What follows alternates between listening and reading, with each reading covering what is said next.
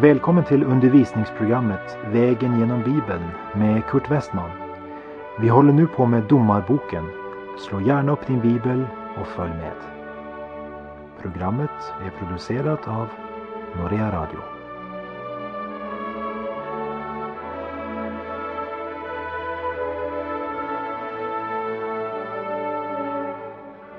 På vår vandring Vägen genom Bibeln har vi nu i över 300 program vandrat genom de fem Moseböckerna och genom de fyra evangelierna.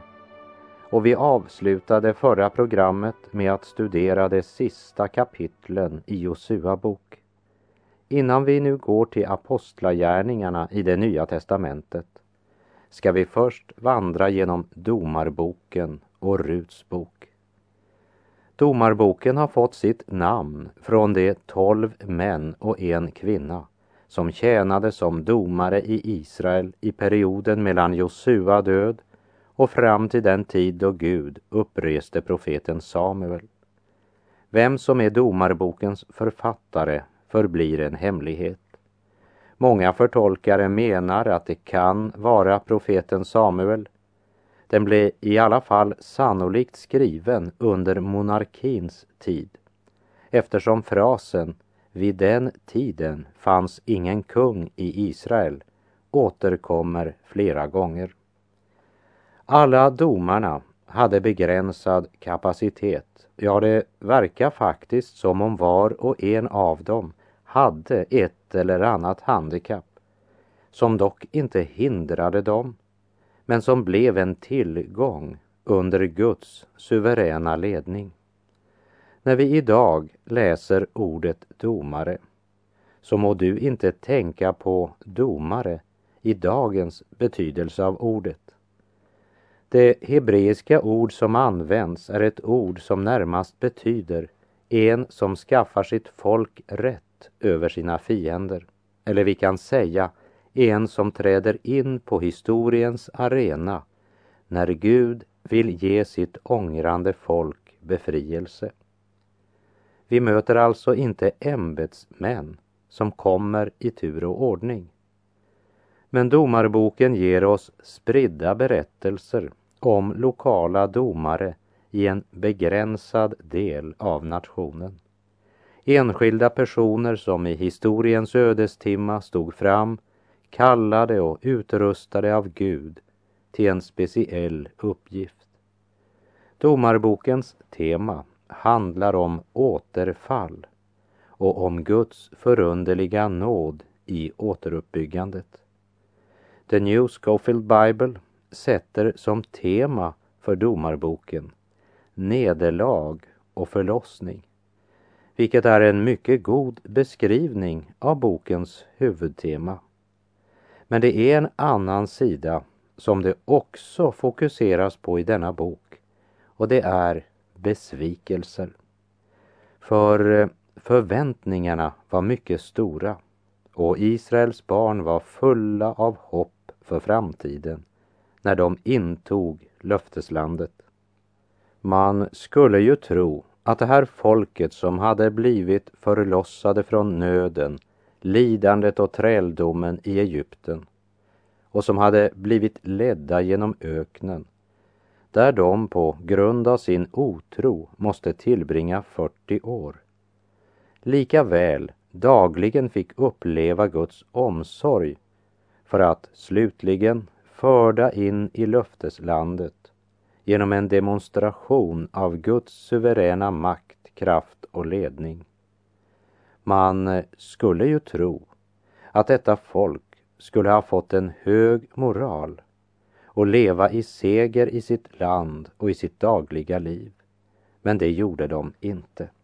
De misslyckades på ett skamligt sätt och led eländiga nederlag, ja, nederlag på nederlag.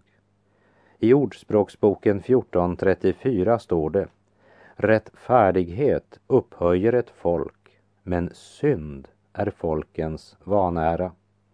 I domarboken är nationen Israels historia nedskriven från Josua död och till Samuel som var den siste av domarna och den förste av profeterna. Samuel mottog tidigt Herrens kallelse till profetgärningen och det skedde i en tid då det inte var vanligt med uppenbarelser i Israel. Eller som det är uttryckt i Första Samuelsbokens tredje kapitel. Så gjorde nu den unge Samuel tjänst inför Herren under Eli. Och Herrens ord var sällsynt på den tiden och profetsyner var ovanliga. Domartiden var som en övergång eller en korridor mellan Josua och den första konungen i Israel. För det fanns ingen ledare som kunde överta Josuas plats på det sätt som Josua hade övertagit Mose plats. Och domartiden var en verklig prövotid för teokratiet efter att de tagit landet i besittning. Moraliskt så var det en förfallstid och en allvarlig nedgångstid för Israels folk eftersom de hade vänt Gud ryggen, han som skulle vara deras osynlige ledare. En liten aning om deras utveckling får vi om vi jämför det som står i Domarboken 1, vers 1 med det som står i Domarboken 21, vers 25. Domarboken 1.1 Efter Josuas död frågade Israels barn Herren och sa Vem bland oss ska först dra upp mot kananéerna och strida mot dem? Och från detta att fråga Herren läser vi i Domarboken 21.25. Vid den tiden fanns ingen kung i Israel. Var och en gjorde vad honom behagade. Israeliterna som vandrat genom öknen var monoteister, det vill säga de trodde på en Gud. Och de tillbad honom utan bilder. Och de hade de tio bud som sin moraliska norm. Medan Kanans folk tillbad olika fruktbarhetsgudar som inte hade någon moralisk standard. Och deras avgudsriter var ofta förbundna med sexuella orgier. Kananéernas viktigaste namn när det gällde deras avgudar, det var Baal för den manliga delen och Astarte som var den kvinnliga motparten. Och istället för att fördriva kananéerna och utrota deras avgudsaltaren så står det i Domarboken 2, vers 10 och 11 när sedan också hela den generation hade blivit samlad till sina fäder kom en annan generation efter dem, en som inte visste av Herren eller de gärningar som han hade gjort för Israel. Då gjorde Israels barn vad ont var i Herrens ögon och tjänade balerna. Det som hände om och om igen under ökenvandringen upprepar sig också efter att man kommit in i kanan. Israels barn glömde sin Gud, levde efter sin lust och blev därför utlämnade till slaveri och måste tjäna under andra folk. Så vänder de om till Gud igen, ropar ut sin nöd inför Herren och han uppreser domare och Israel befrias från förtryckarna. Vi ser verkligen hur historien upprepar sig själv. Och när vi steg för steg på vår vandring, vägen genom Bibeln, får en inblick i Israels historia får vi lust att säga Människa, lär du aldrig. Och den som ärligt i Guds ords ljus betraktar sitt eget liv måste väl säga detsamma. När ska vi lära oss att fästa våra ögon på Jesus och förbli i honom i med och motgång. Och till dig som är i nöd har jag ett råd att ge. Fäst dina ögon på Jesus, se in i verkligheten själv.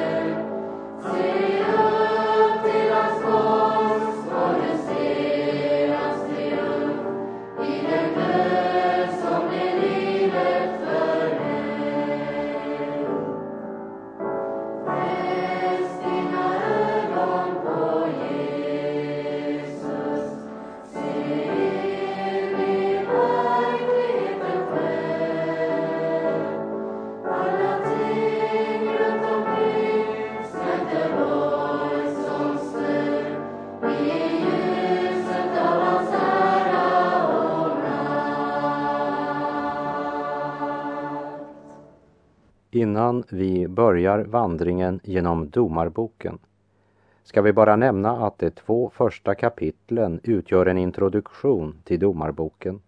Kapitlen 3 till 16, där får vi refererat sju avfall från Gud. Och som tredje och sista avsnitt i Domarboken kommer kapitlen 17 till 21 som beskriver vad domartiden ledde till, nämligen religiöst avfall, moraliskt avfall och politisk anarki. Och en annan sak som är viktig att nämna innan vi vandrar genom domarboken, det är att understryka vilken framträdande plats domarboken ger Guds helige ande. Om och om igen betonas att Guds ande kom över domarna och att de utförde sina gärningar genom Andens ledning och i kraft av Guds ande. Som vi snart ska se så möter vi i Domarboken delvis också händelser som inträffade i Josua bok, som till exempel erövringen av Debir.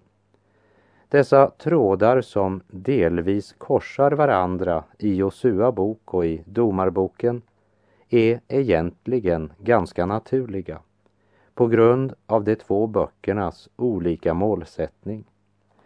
Josua bok är avslutningen på Moseböckerna medan Domarboken är inledningen till Israels historia mellan Kanans erövring och fångenskapet i Babylon. I kapitel 1 nämns nio av de tolv stammarna. Att Ruben och Gad inte nämns kan vi förstå. De hade ju valt att inte ha någon arvedel i kanan. Men inte heller Isaskar nämns här i Domarbokens första kapitel. Men vi må nog räkna med att också Isaskars stam felade när det gällde att fördriva kananéerna, precis som de övriga stammarna. Var stam blev konfronterad med sin speciella fiende. Hela Israel gick aldrig samlat, alla stammar, i strid mot en bestämd fiende. Inte vid något tillfälle efter att de gått över Jordanfloden. Domarboken 1, vers 1-3. Efter Josuas död frågade Israels barn Herren och sade vem bland oss ska först dra upp mot kananéerna och strida mot dem? Herren sade, Juda ska göra det. Se, jag har gett landet i hans hand. Då sade Juda till sin broder Simeon, dra upp med mig in i min arvslott och låt oss strida mot kananéerna, så skall sedan jag tåga med dig in i din arvslott. Så tågade då Simeon med honom. Det är ju uppenbart att kananéerna är den avgörande fienden. Men det kan ju se ut som om samarbetet mellan Juda och Simons stammar var något positivt, vilket det ju var på ett sätt. Men det var också ett tecken på att man inte litade helt på Gud. För Gud hade sagt att han skulle ge det till Juda. Juda ska göra det, hade Gud sagt. Därför skulle Juda inte vänt sig till Simeons folk för att få hjälp, men de skulle ha vänt sig till Gud helt och fullt. Med Guds hjälp skulle de inta denna arvslott. Men just därför att de räknade så mycket med det mänskliga och inte litade helt på Gud, så blev inte heller kananéerna utdrivna fullständigt från landet. Och vi läser i Domarboken 1, vers 4. När nu Juda drog dit upp gav Herren kananéerna och periseerna i deras hand så att det slog dem vid Besek, tio tusen man. Efter denna första seger skulle man ju tro att folket i Juda ville förtrösta på Herren helt och fullt och lita på att han ska ge fienderna i deras hand men när vi kommer längre fram i kapitlet ska vi upptäcka att Juda fortfarande sökte sitt stöd hos Simeons stam. Och vi läser verserna 9 till 13. Sedan drog Judas barn ned för att strida mot de kananéer som bodde i bergsbygden, i sydlandet och i låglandet. Och Juda tågade iväg mot de kananéer som bodde i Hebron, som förr i tiden hette Kirjat Arba, och det slog Sesai, Ahiman och Talmai. Därifrån tågade de iväg mot Debirs invånare, men Debir hette förr i tiden Kirjat Sefer. Och Kaleb sade åt den som angriper Kirjat Sefer och intar det vill jag ge min dotter Axa till hustru. När då Otniel, son till Kenas, Kalebs yngre bror, intog det gav han honom sin dotter Axa till hustru. Nio av de tolv stammar som omtalas i kapitel 1 omtalas i samband med misslyckanden. Och trots Judas stora segrar så misslyckades de när det gällde att fördriva kananéerna från dalbygden. Vers 17 till och med 19. Men Juda tågade iväg med sin broder Simeon och det slog de kananéer som bodde i Sefat. Och det tillspillogav staden, så fick den namnet Horma.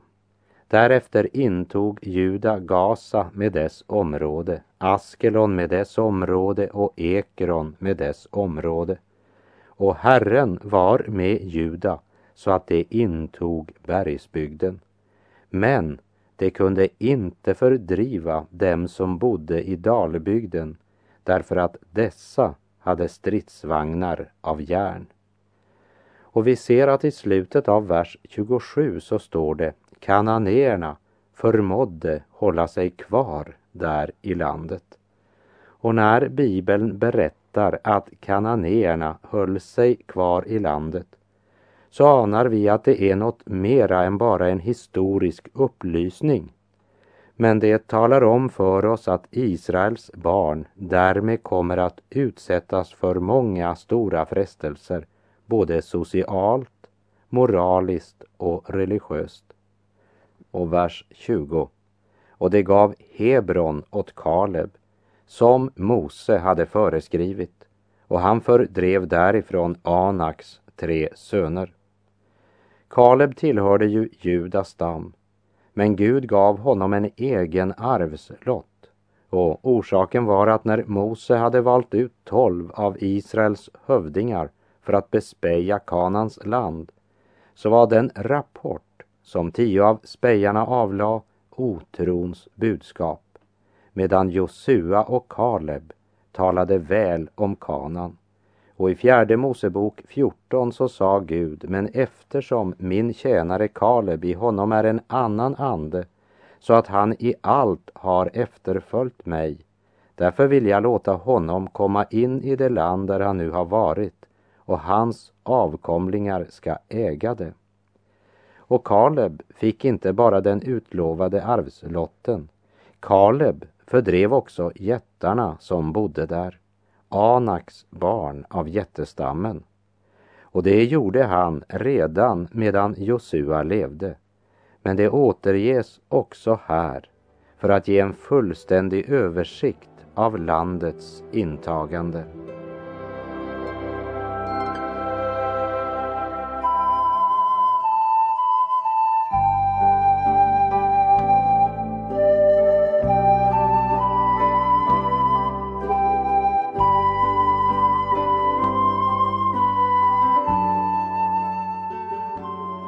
Domarboken 1, vers 21. Men jebuséerna som bodde i Jerusalem blev inte fördrivna av Benjamins barn. Därför bodde också jebuséerna kvar bland Benjamins barn i Jerusalem, som de gör ännu idag. Som de gör ännu idag. Det refererar alltså till den tid då detta blev nedskrivet. Och vi läser verserna 27 till och med 30. Men Manasse intog inte Betsean med underlydande orter, inte heller Tanak med underlydande orter och inte heller fördrev de invånarna i Dor med underlydande orter. inte heller invånarna i Gibleam med underlydande orter, inte heller invånarna i Megiddo och underlydande orter, utan kananéerna förmådde hålla sig kvar där i landet. När sedan israeliterna blev starkare lät de kananéerna bli arbetspliktiga under sig. Det fördrev dem inte heller då. Efraim fördrev inte heller de kananéer som bodde i Geser, utan kananéerna bodde kvar bland dem där i Geser. Sebulon fördrev inte invånarna i Kitron och invånarna i Nahalol, utan kananéerna bodde kvar bland dem men blev arbetspliktiga under dem. Rapporten visar att varenda stam misslyckades när det gällde att fördriva kananéerna från landet. Och vers 31 till 33. Aser fördrev inte invånarna i Akko eller invånarna i Sidon, inte heller dem i Alab, Aksib, Helba, Afik och Rehob. Alltså bodde aseriterna bland kananéerna, landets gamla inbyggare, ty de fördrev dem inte. Naftali fördrev inte invånarna i Bet-Semes, inte heller invånarna i Bet-Anat, utan bodde bland kananéerna, landets gamla inbyggare. Men invånarna i Bet-Semes och Bet-Anat blev arbetspliktiga åt dem. Man var inte lydig mot Guds kallelse. Gud hade klart sagt att dessa folk skulle fördrivas från kanan. Men de fördrev inte dessa folk. Och Dans stam blev själva av amoréerna trängda helt upp i bergsbygderna. Men amorena trängde undan Dans barn till bergsbygden, ty det tillät dem inte att komma ned i dalbygden, står det i vers 34. Det här är alltså löfteslandet. Landet Gud hade gett dem, men det lyckades inte för en enda stam att ta i besittning alla de områden Gud hade givit dem. Och istället för att förgöra fienden utnyttjade man dem genom att göra dem till slavar. Gud sa att fienden skulle fördrivas eller förgöras. Israels barn tyckte det var smart att istället låta dem tjäna Israels barn genom att vara deras trälar. Det är verkligen tragiskt att läsa det. Och därför att de inte ville höra Herrens röst och lyda honom så misslyckades de också med att fördriva dem, det säger Domarbokens andra kapitel, där vi läser de tre första verserna. Och Herrens ängel kom från Gilgal upp till Bokim, och han sade, jag förde er upp ur Egypten och lät er komma in i det land som jag med ed hade lovat åt era fäder. Och jag sade, jag ska inte bryta mitt förbund med er för evig tid. Ni åter ska inte sluta förbund med detta lands inbyggare. Ni ska bryta ned deras altaren. Men ni har inte velat höra min röst. Vad har ni gjort? Därför säger jag nu också, jag vill inte förjaga dem för er, utan de ska tränga er i sidorna och deras gudar ska bli er till en snara. Gud hade alltid sörjt för allt vad de behövde, men lika väl hade de inte följt hans befallningar. Och ju längre vi följer Israels barn på deras vandring och ju mera vi ser deras tragiska cirkelgång, om och om igen gör de samma sak. De vänder sig bort från Gud, lever i synd och blir underkuvade av sina fiender. I sin nöd vänder de om, ropar till Gud och han hjälper dem genom att kalla domare som kallar folket tillbaka till lydnad mot Guds heliga bud och vilja. Vi läser Domarboken 2, verserna 12 till 18. De övergav Herren sina fäders Gud som hade fört dem ut ur Egyptens land och följde efter andra gudar, det folks gudar som bodde omkring dem och dessa tillbad de. Därmed förargade det Herren, ty när de övergav Herren och tjänade Baal och astarterna upptändes Herrens vrede mot Israel och han gav dem i plundrares hand och dessa utplundrade dem. Han sålde dem i deras fienders hand där runt omkring så att de inte mer kunde stå sig mot sina fiender. Vart de än drog ut var Herrens hand emot dem så att de kom i olycka som Herren hade hotat och som Herren hade svurit att det skulle gå dem och de kom i stor nöd. Då lät Herren domare framträda som räddade dem ur deras plundrares hand. Men de hörde inte heller på sina domare utan löpte i trolös avfällighet efter andra gudar och tillbad dem.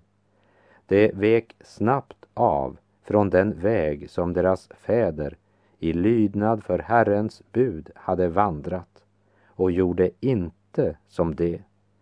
När Herren alltså lät någon domare framträda bland dem var han med domaren och räddade dem ur deras fienders hand så länge domaren levde. Ty när de jämrade sig över sina förtryckare och plågare förbarmade sig Herren. Var gång nådde Israels folk botten. Gud uppreste domare, men de hörde inte ens på dem. Men likväl vittnar skriften att så länge domarna levde räddade Gud dem ur deras fienders hand när de ropade på hjälp.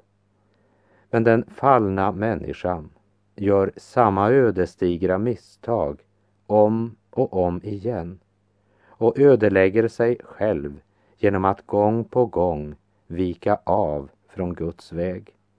Människan låter sig om och om igen bedras av honom som är både människans och Guds fiende och som är en lögnare som endast kommer för att stjäla, mörda och ödelägga.